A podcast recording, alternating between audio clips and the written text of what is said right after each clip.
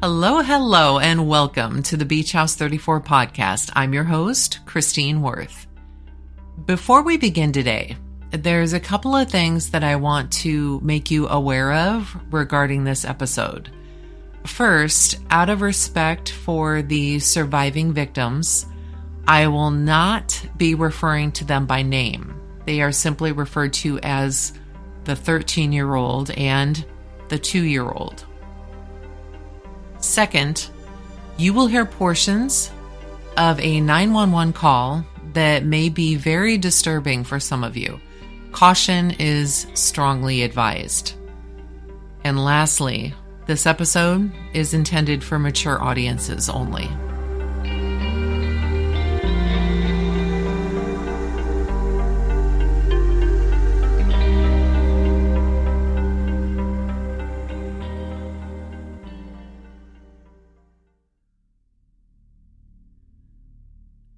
The Bever family lived in Broken Arrow, Oklahoma.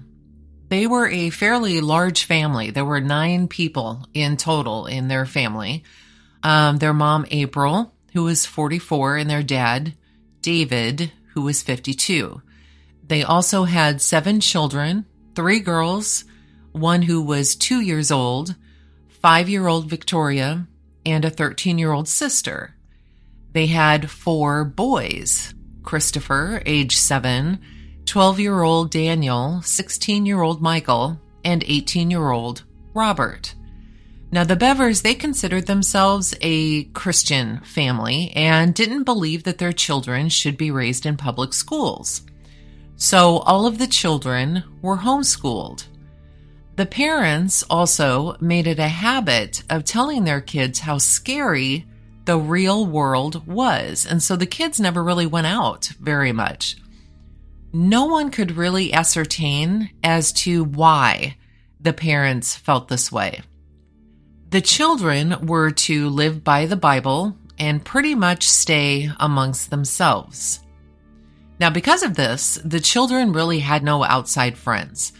Robert, the oldest, um, had said later in an interview that his parents would often talk about people they hated and would refer to the biblical apocalypse as, quote, a retribution thing for everything they hated about the world. In 2014, the 13 year old sister overheard her oldest brothers, Michael, remember he's 16 and Robert is 18, talking about wanting to kill their family and steal their money. They both admired mass shooters and they wished that more of these mass shooters were actually able to get away with their crimes. Both of the brothers believed that there were too many people in the world and they wanted to head out and kill random people across the country and the reason they wanted to do this was because they wanted to gain fame as serial killers. Now, it should be noted that although the children really didn't have any outside contact per se, um, at least from what we could learn, they did have internet access. Even one of them, uh, as we'll find out later, had a YouTube channel. Now, their sister, she didn't know if this was just a joke or not. So what she did is she went she told her mom about it. And her mom said that it was a boy being boys thing. Now, Robert, because he's 18, uh, he actually has a job outside the house and he, in fact, worked for a Christian call center. So he had his own separate income. And because he had his own access to funds, he used this money to purchase knives and body armor from places like eBay. And it was not unusual to see Robert wearing this body armor around the house, just randomly. What no one but Robert and Michael knew was that not only had Robert purchased knives and body armor, but he had also bought two pistols, a shotgun, and 2,000 rounds of ammunition. Now, the guns had to be delivered to a local gun shop because he was only 18 and he had to be 21 to pick them up. But the rounds of ammunition could definitely be delivered to the house. About a year later, a year after this incident, at around 11:30 p.m.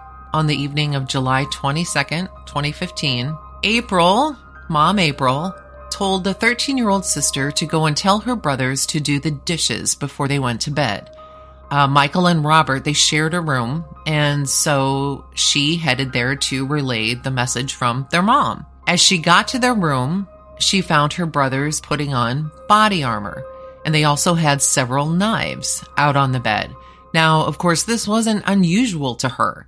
She already knew that they owned these things. Remember, a full year ago, she had gone to her mom and told her about this. And it wasn't strange to see Robert, especially, wearing body armor throughout the house. She told them that they had to do the dishes before they went to bed. Michael then turned to Robert and asked, Should we do it right now? And Robert replied with yes. So, what Michael did is he told his sister to come and look at something on his computer. As she walked over and stood in front of the screen, Robert then came up from behind her, covered her mouth, and slit her throat. When she didn't die immediately, Robert then began stabbing her and she began to fight back. She screamed for her mom and then was able to get away from Robert when her mom came into the room. She then ran to go tell her sister to hide as Michael tried to chase her down. In the meantime, with April, their mom now in the room, Robert began attacking her. She was later found with approximately 48 stab wounds. When Michael came back to the bedroom, Robert asked him where everybody else was, and he said that his younger brother and sister, seven year old Christopher and five year old Victoria, they'd gone to hide in a bathroom and they had locked themselves inside. So, Michael then headed to the bathroom and knocked on the door. He said, Let me in. He's going to kill me. One of the children opened the door and Michael stepped in and stabbed both of them to death. Seven year old Christopher had 21 stab wounds with several defensive wounds. Five year old Victoria had 23 stab wounds, and she too had tried to fight back. The 13 year old sister, who had her throat cut and had been stabbed repeatedly, she ran to the front door and opened it, hoping that it would set off the house alarm. She got as far as the lawn where she passed out. In the meantime, one of the younger brothers, Daniel, who was 12, had locked himself inside his dad's office and he had found a cell phone where he smartly dialed 911. The 911 call came in at 11:33 p.m. Broken Arrow 911. Broken Arrow 911. Hello? Hello. Hi, where are you at? Broken Arrow, Oklahoma 7411. What address? 709 Magnolia Court. Seven. Oh, okay. Are you the only one there? No, my brother's attacking my family. Your dad is attacking your family? No, my brother. Um, he has an idea stealing me. Oh, millions of people now. Okay, who's attacking your family? What? Who's attacking your family? Yes. Who who is it? Do they I'll call them. No, that's okay.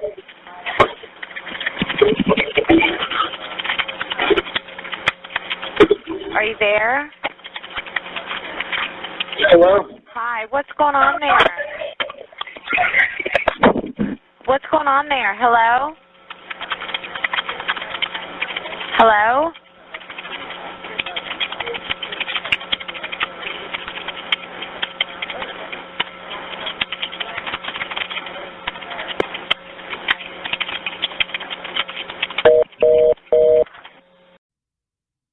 There was a knock at the office door. Again, Michael pretended to be scared and said that Robert was going to kill him and to please let him in. So Daniel opened the door. Now, Daniel, during this time, he's still on the phone with 911. In the call, you can hear some noise in the background, although it's difficult to tell what it is. You can, however, make out Daniel saying, No, Michael, no. You also hear in the 911 call someone get on the phone and say, hello. Who you are hearing is Michael saying hello because he did not know at the time who Daniel had called. When the operator asked if everything was okay, Michael took the phone to the kitchen and smashed it. Daniel was later found with 21 stab wounds. David, their father, heard all of this commotion going on and came out of his room. As he did, Robert stabbed him repeatedly.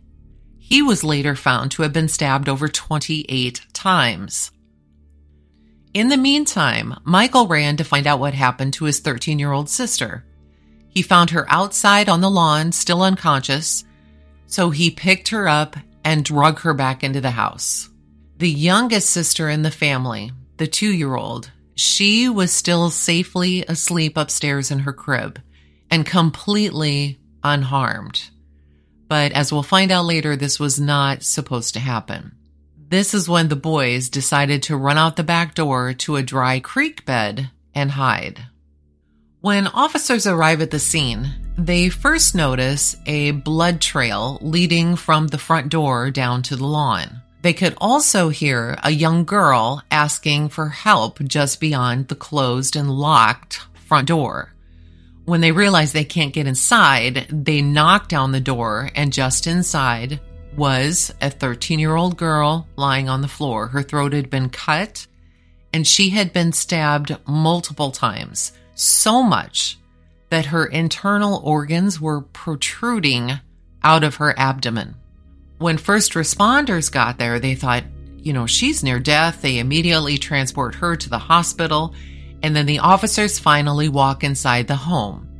After entering, they see blood everywhere. It's all over the walls, it's all over the furniture. The kitchen alone was just covered in blood. After learning how many people resided in the house, the officers realized that two brothers, 18 year old Robert and 16 year old Michael, were missing. As they go through the house, they realize that a door at the back of the house is just slightly ajar. And this door leads back into a wooded area. So they decide that the best course of action would be to call in a canine officer to track the suspects. The dog, once there, immediately heads towards the woods and down a hill. And it's only about 300 yards away from the house that they find Michael and Robert. Now, Robert, he surrenders immediately. Michael, on the other hand, he's trying to stay hidden in the brush, and the police can see him, and he begins to make what they refer to as, quote, erratic hand gestures, which begin to concern the officers. At this point, they decide to release the dog, who goes and grabs Michael, bites him on one shoulder, and drags him out of the brush, where he is then arrested. As soon as they are both in custody, the police immediately take photos. Michael's gray cargo pants are covered in large red splotches. His t shirt is torn so much that it's only being held together by the collar and is completely falling off of one side of his body. Now, this is no doubt due to the dog dragging him out of the brush. His right shoulder has at least five deep gashes where he was bitten by the canine, and his face is very, very dirty. His hands and several portions of his exposed body have blood all over them. Robert is wearing a black t shirt, and his face is covered in blood and dirt. His dark hair appears matted to his head. Now, this is either from sweat or blood. One of the photos of Robert shows him with his shirt being lifted up and him wearing a white tactical vest underneath. There is blood all over the vest, which appears to have soaked through from his shirt.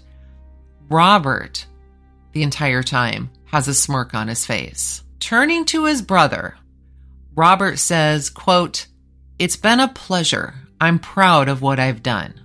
Now, back within the house, police discover knives, swords, machetes, cell phones, gloves, darts, a black mask, and a protective, uh, a set of protective Kevlar sleeves.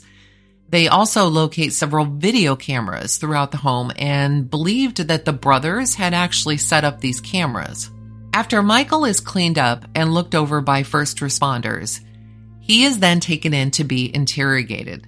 While Michael is being questioned by the detective, he actually begins to open up. And he says, quote, about like two months ago is when we first really started talking about murder and rampage and stuff like that. I didn't take it seriously at first, but then Robert started buying like body armor and stuff. Then basically he just kept escalating. And I started to realize we were actually going to do this. I didn't, um, just to be clear, I didn't kill anyone. I couldn't do it. So I was just going to let him like kill everyone. Now, Michael did tell the officers that Robert was the one who had stabbed their 13 year old sister. But he further said it was him who had drug her back inside the house and locked the door. So this explained the blood trail that the officers noticed leading from the front door. Michael said that she was still screaming as he drug her back into the house. He further admitted that he went to the door where Daniel was hiding, Daniel being the 12 year old brother, and knocked and lied to Daniel so that Daniel would let him in. The detective asked him what they were going to do once they were all done at the house. Michael said that they were going to hang out there for at least a day and leave the bodies in a room or up in the attic. Then they were going to clean up and wait for the ammunition for the guns they had ordered, and then they were going to leave the next day. And it was later learned that that 2000 rounds of ammunition were in fact delivered to the home the following day. The detective wanted to know what their plans were for killing others. At one point during the interview, Michael had mentioned Columbine, and mentioned the fact that he felt that they were sort of heroes to him and Robert. The detective wanted to know if they had a goal, you know, a number of people in mind that they wanted to kill. Michael said that Robert wanted to kill like 50 people, random people, at like gas stations and restaurants. He said their goal was for each of them to shoot someone at random and then just move on to the next location because they felt they'd become more famous doing it that way instead of just killing a bunch of people all at once just one time. The detective asked why. Why did Robert want to do this?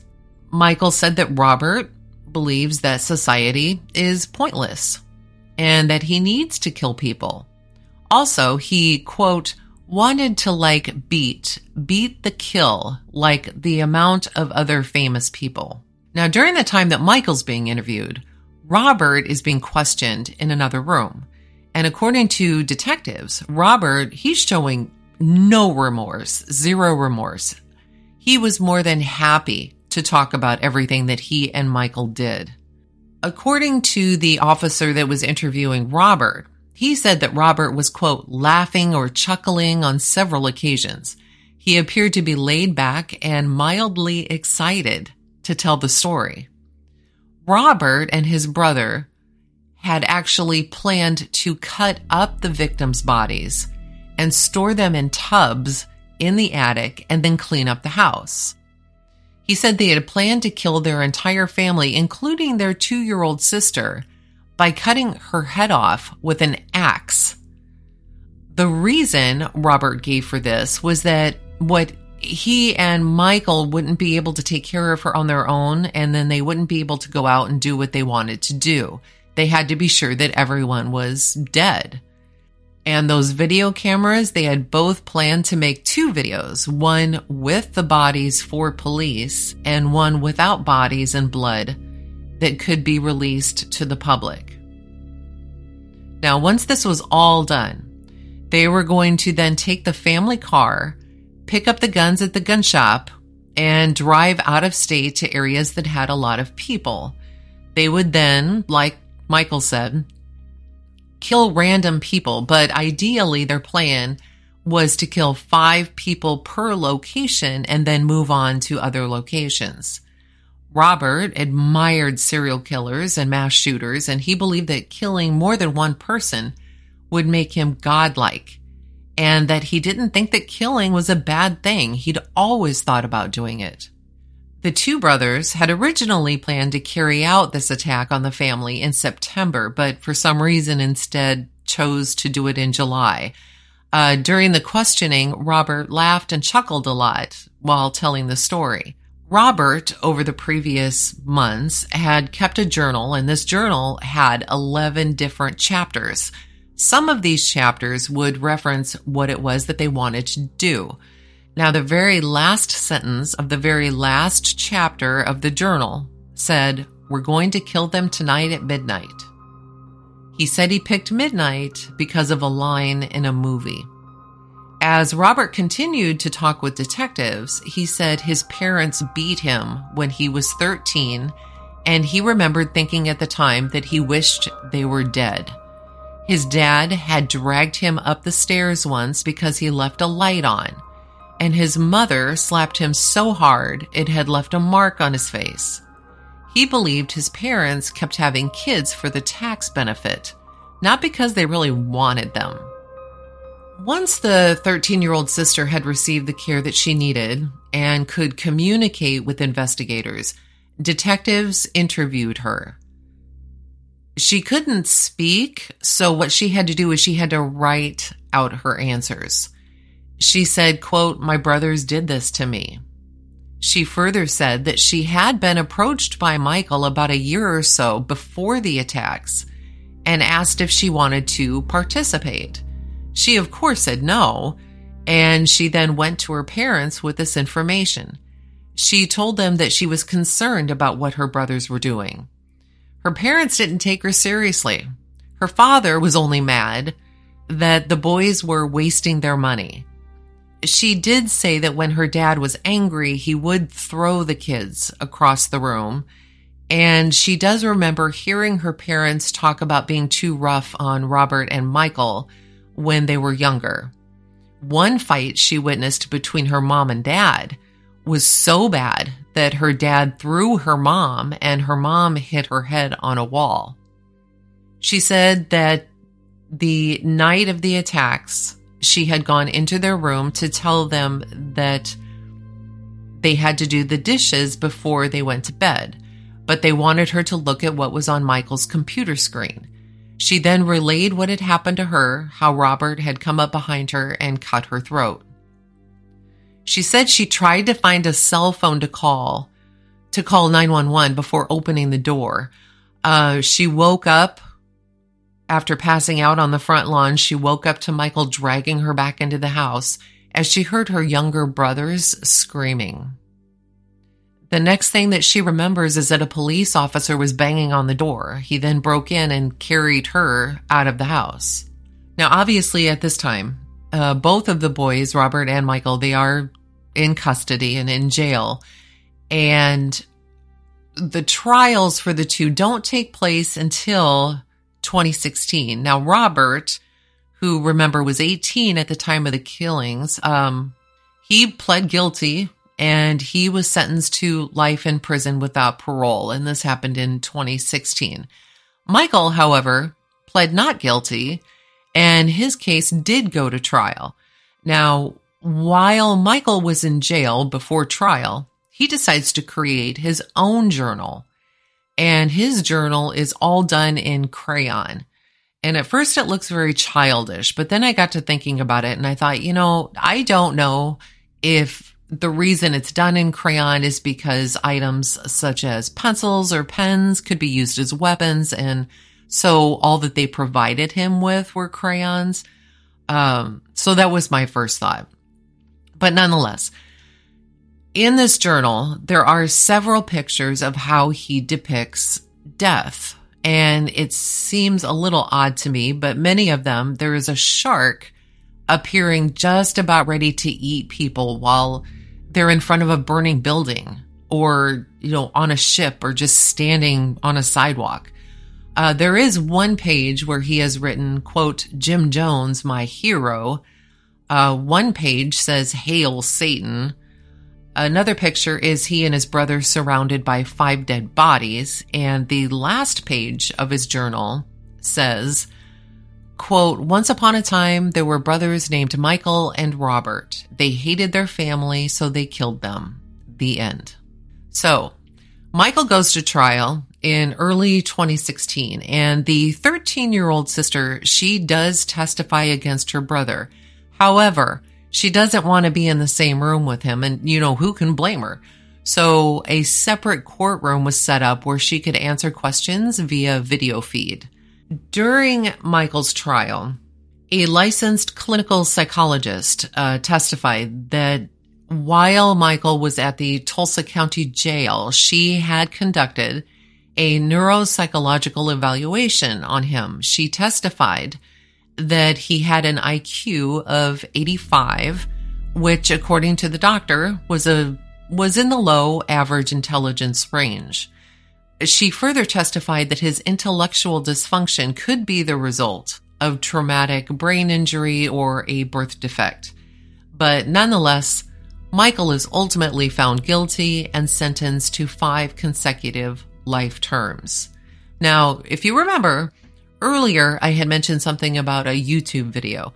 Before all of this happened, Robert Bever had created a handful, and I mean like maybe four, uh, very short YouTube videos on his channel, Cult Empire Official.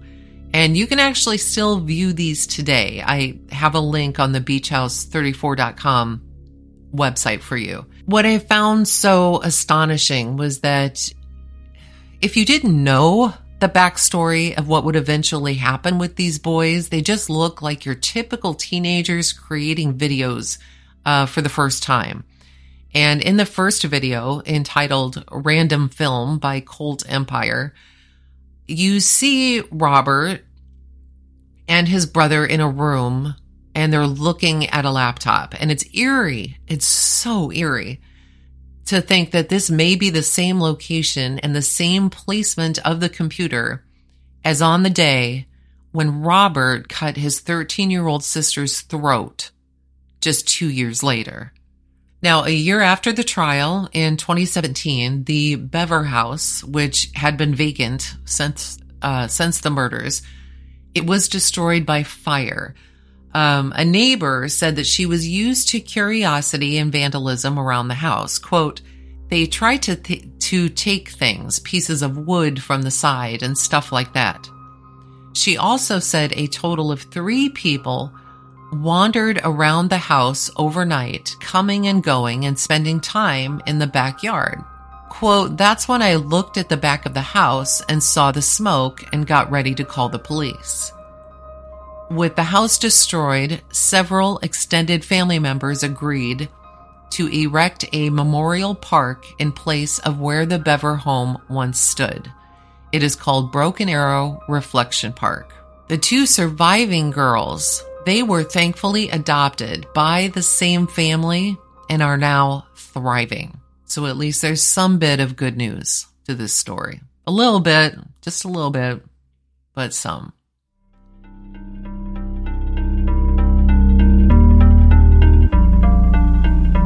You so much for listening. To view all of the resources for this episode, along with photos of Robert and Michael's arrest, uh, photos of the house and of the reflection park, uh, please visit beachhouse34.com. And to keep up to date on all of the upcoming episodes, follow Beach House 34 Podcast on Instagram. Thank you, thank you. You are fully and totally appreciated.